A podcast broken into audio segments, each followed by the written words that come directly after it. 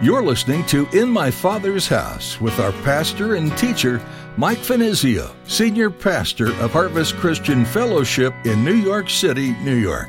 In my Father's house, there's a place for me. In my Father's house,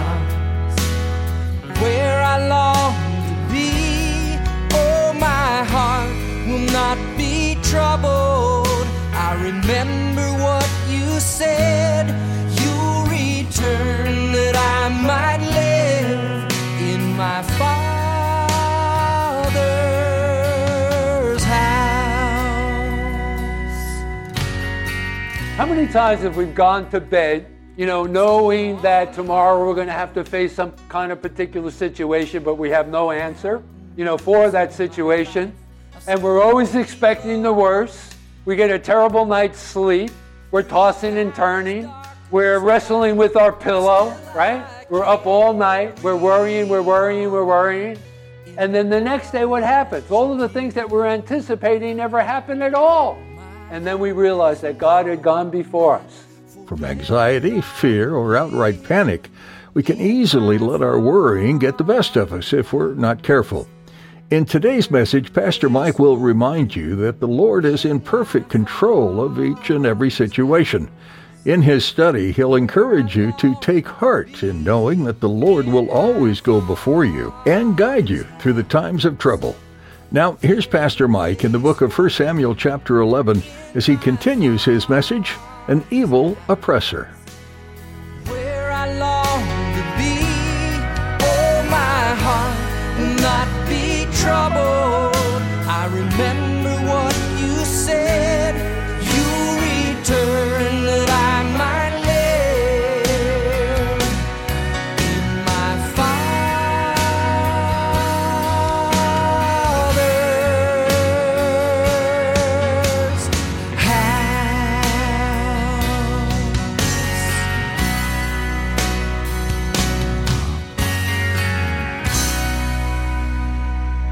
Let's go on now in our text, verses 4 and 5. So the messengers came to Gibeah of Saul and told the news in the hearing of the people, and all the people lifted up their voices and wept. And isn't that exactly what Nahash was seeking to accomplish? Right? You know, to get them in a place where they were discomforted and, confused and fearful. Well, then, verse 5. Now there was Saul coming behind the herd from the field. And Saul said, What troubles the people? The messengers that had arrived to bring forth that news, that they weep. And they told him the words of the men of Judah. Now, I also want to remind you at this time, Saul had already been anointed by God through Samuel as Israel's uh, king. So again, he's just simply waiting on the Lord here. Now, so messengers were sent throughout the major cities of Israel, sharing the plight of those in Jabesh Gilead. And one of the messengers reached Gibeah in Benjamin, and that news became the catalyst for establishing Saul's kingdom. As I mentioned before, the time now is right to establish the kingdom and Saul as Israel's king. Well, the news spread, people began to gather, questions were asked, confirmation was obtained. Notice there in verse 4, we are told the people wept. Now, why did the people uh, weep when they heard this uh, news throughout all of the tribes? Well, remember, they were all related by blood to the people of Jabesh Gilead. There in Benjamin. And notice there Saul in verse 5 at that very moment was coming from the fields, according to our text. He inquires about all of the commotion, and when he is told the facts, the Spirit of God comes upon him. According to verse 6, the Spirit of God afresh comes upon Saul. And then all of a sudden, these new abilities kick in. And he is flooded with courage enthusiasm and wisdom to size up the situation. You know what's going on here? Saul is experiencing one of the gifts of the Holy Spirit, and that is the gift of wisdom, which is one, eh, which is one of the gifts of the Holy Spirit, the gift of wisdom. Now, what is that particular gift of the Spirit? The gift of uh, wisdom. Well, it's a wisdom beyond the uh, wisdom that we already possess to meet a specific and a certain need. Now, maybe you can relate to this. Maybe you're facing some kind of a dilemma and you don't know where to, uh, to turn. You can't figure out uh, a solution to some kind of a, a problem. Uh, you don't know where to go. And so, what do you do? Well, what you should do is make your appeal unto a God. And you should seek God for this particular gift. You know, Paul says when he was addressing the subject of the gifts of the Holy Spirit, he says, covet the more excellent gift. But what is the more excellent gift? Is it prophecy? Is it the gift of healing? Well, it happens to be whatever gift you have need of at any particular uh, time. So if you're facing a dilemma or a situation and you don't know what to do, you know, you should ask God to give you the gift of a wisdom, and God will impart that to you. So it's a type of wisdom.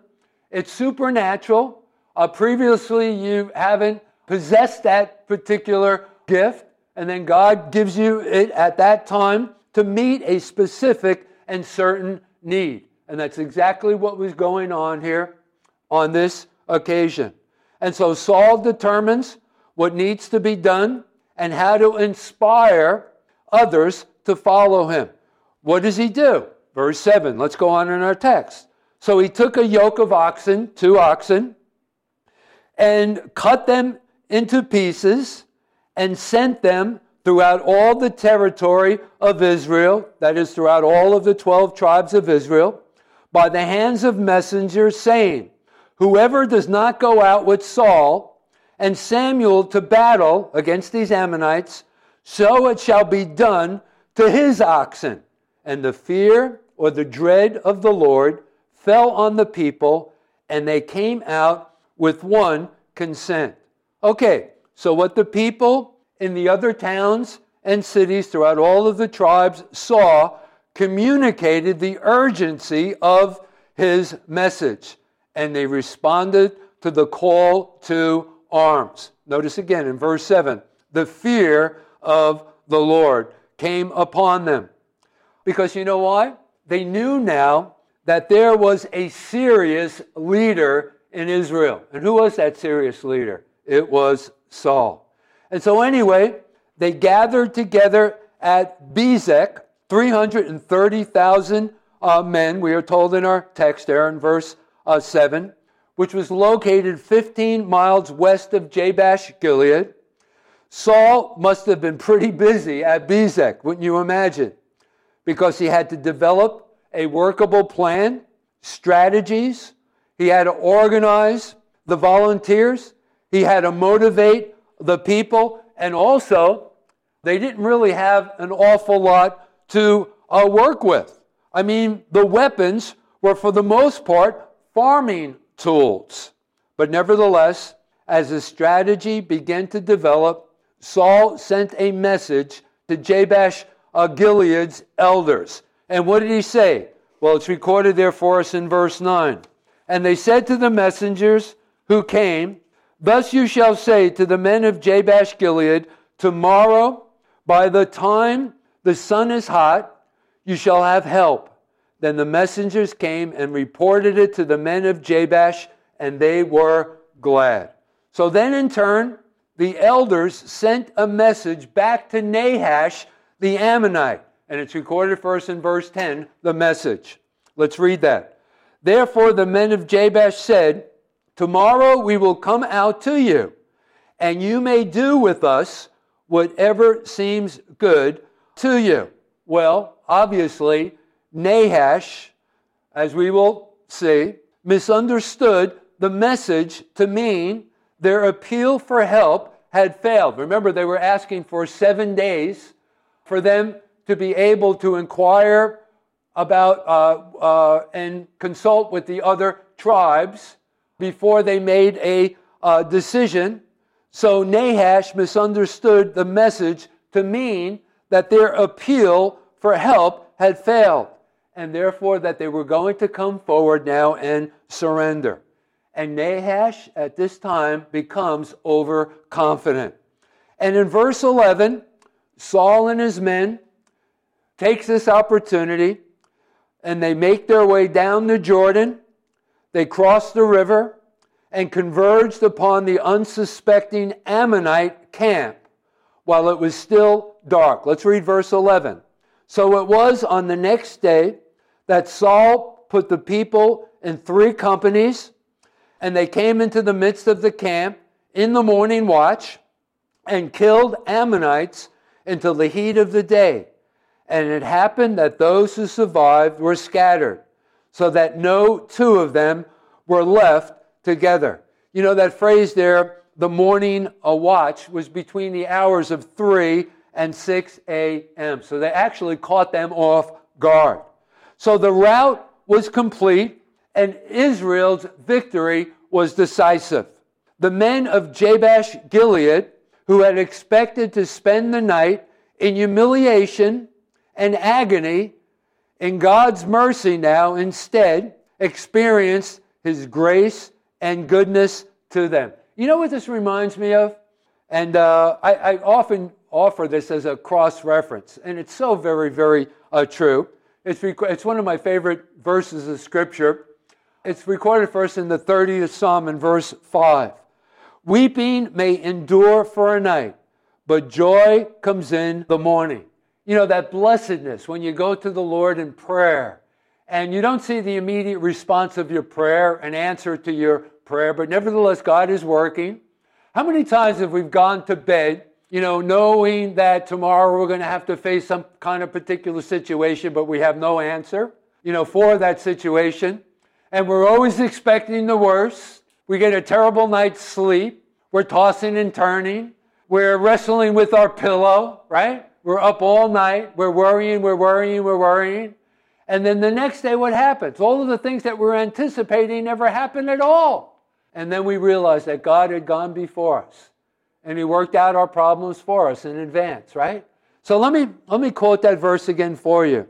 Weeping may endure for a night, but joy comes in the morning.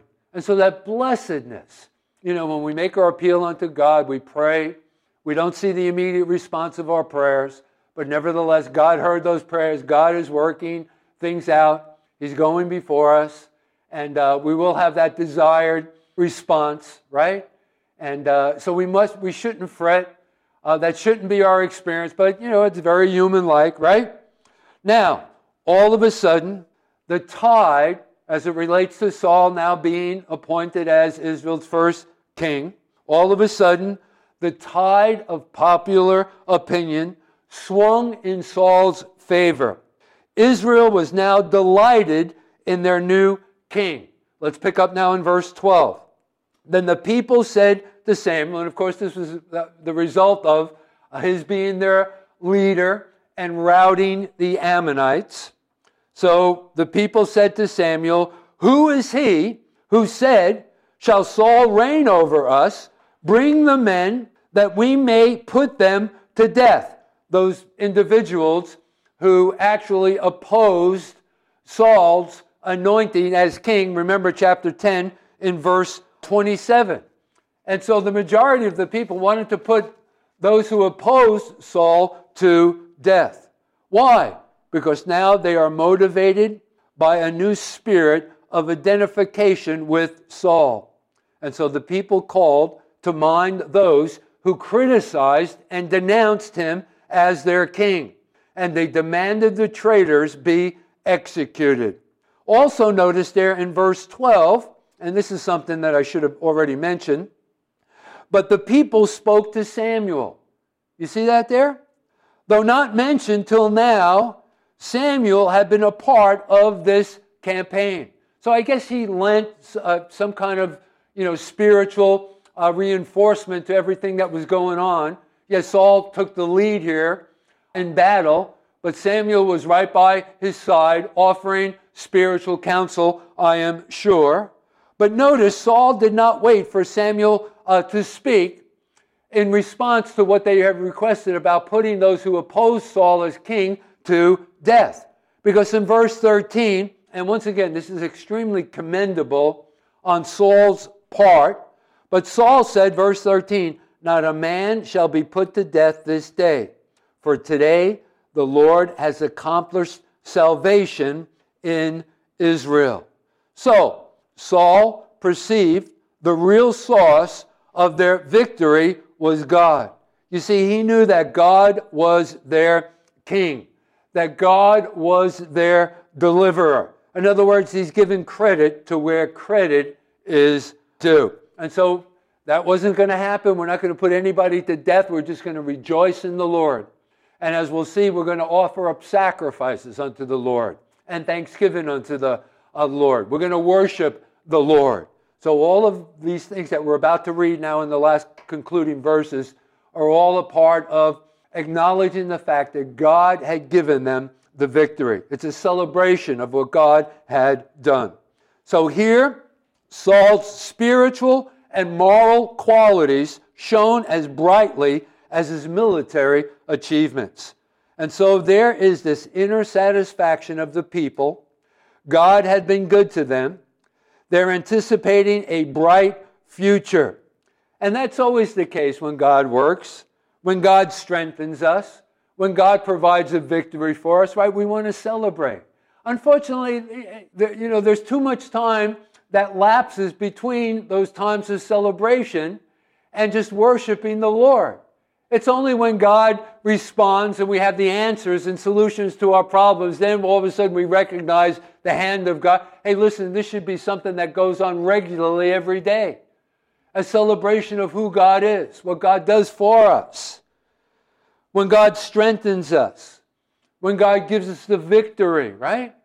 This should be an everyday occurrence. Well, anyway, Samuel saw in these circumstances a favorable opportunity to confirm the kingdom now in Saul's hands.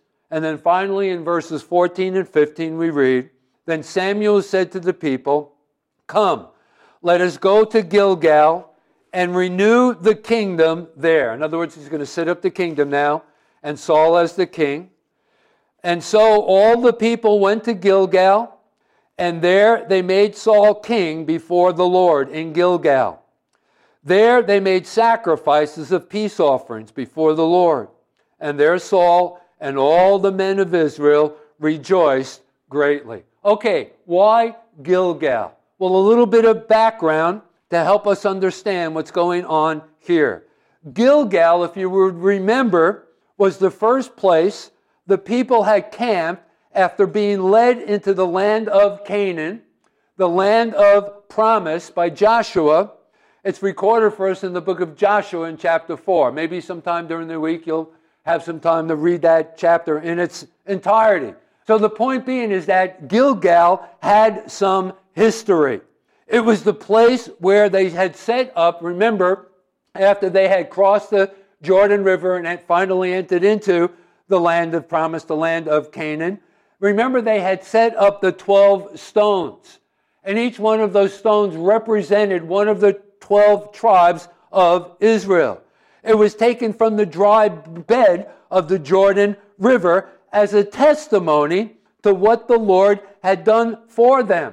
Now, eh, we, now we've talked about this before, and uh, this was a common practice among God's people, uh, Israel. Whenever God had done something spectacular for his people, they would erect a monument to remind them about what God had done for them. And the way that they did that was, you know, they would take stones and they would place them one on top of a, another. And then they would go their way. But over, you know, and then after a period of time, they would actually go back to that place where God had done that wonderful thing. They would often bring their children with them as well and then they would speak to their children. It, was sort of a, an opportunity for them to speak to their uh, children. It was sort of like a teaching aid uh, to remind them about their heritage. and what God had done for them, reminding the children that what God had done for them, they would also do for them as uh, well. You know, it would serve us well to do something of the same uh, sort. I'm not suggesting that you put, you know, stones one on top of another in certain locations, but wouldn't it be, uh, wouldn't it serve us, you know, to go back to the places like, for example, where we first got saved? And, uh, and it would serve to remind us of what God had done, how God had been so wonderful to us. You know, we re- revisit those experiences. And I suspect that every one of us, if given an, op- an opportunity, would be able to stand and share some kind of a experience as a part of their past and their walk with their relationship with the Lord. You know, something very special, not an everyday occurrence, although there are everyday occurrences, you know, as we walk with the Lord, where we revisit those things, we, we think about those things. We go back and we just express, you know, how, how wonderful it is to uh, know God and, and walk with the, with the Lord. So, anyway, that's what's going on here, and that's what Gilgal, that's the reason why Samuel brought them back to Gilgal. Gilgal was also the site of the tabernacle. That was the uh, meeting place where Israel met with their God. So it was also the site of the tabernacle during the early conquest of the land of Canaan. They set up the tabernacle there in Gilgal. So all of this was a part of Gilgal's history, it was a part of Israel's heritage. You see, in going to Gilgal, Samuel was adding another experience, another reminder to Israel's heritage. That is the way that God had helped them. And then this assembly, according to these last couple of verses, all of the offerings, each individual family bringing their offerings, worshiping God.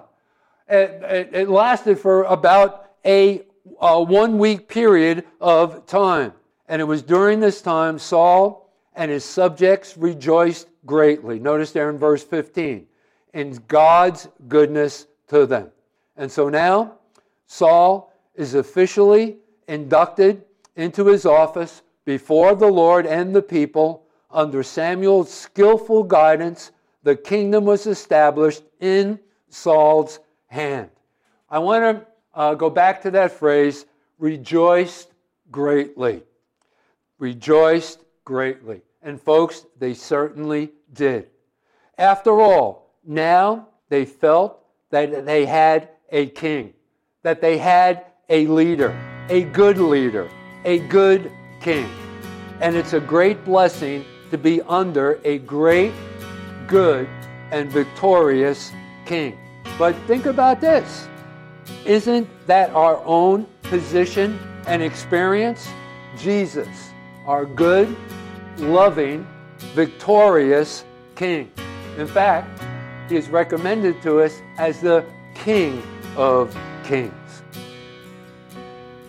In my Father's house, there's a place for me. In my Father's house, where I long to be. Oh, That's all we have time for on this edition of In My Father's House. Did you know that you could listen to Pastor Mike's teachings on your favorite podcast app? Just search for In My Father's House and be sure to subscribe. And let us know you're a listener in the comments. We'd love for you to join us for worship this Sunday at Harvest Christian Fellowship, too. You can find all the information you need at harvestnyc.org. While you're there, you can reserve your seat by clicking on Contact and then the Register link. We're located in Midtown Manhattan, and there's easy access from Port Authority on 42nd and Penn Station on 34th. If you're not in the area, or if you're unable to attend in person, we'd still like to have you be a part of our time studying God's Word. We're live streaming our services each week, and you can connect on our website. Again, that's harvestnyc.org. If you'd like to catch previous Sunday messages, click on the Resources tab. You can also watch services through our Vimeo link or connect with us on Facebook and Instagram. Links to all of these are available at our website. One more time, that's harvestnyc.org. As we wrap up our time with you today, we'd like to remind you just how much your Heavenly Father loves you. We also want you to know how grateful we are to have you as a part of our listening audience. Thanks again for joining us today, and we look forward to our continuing study of 1 Samuel next time here on In My Father's House. There's a place for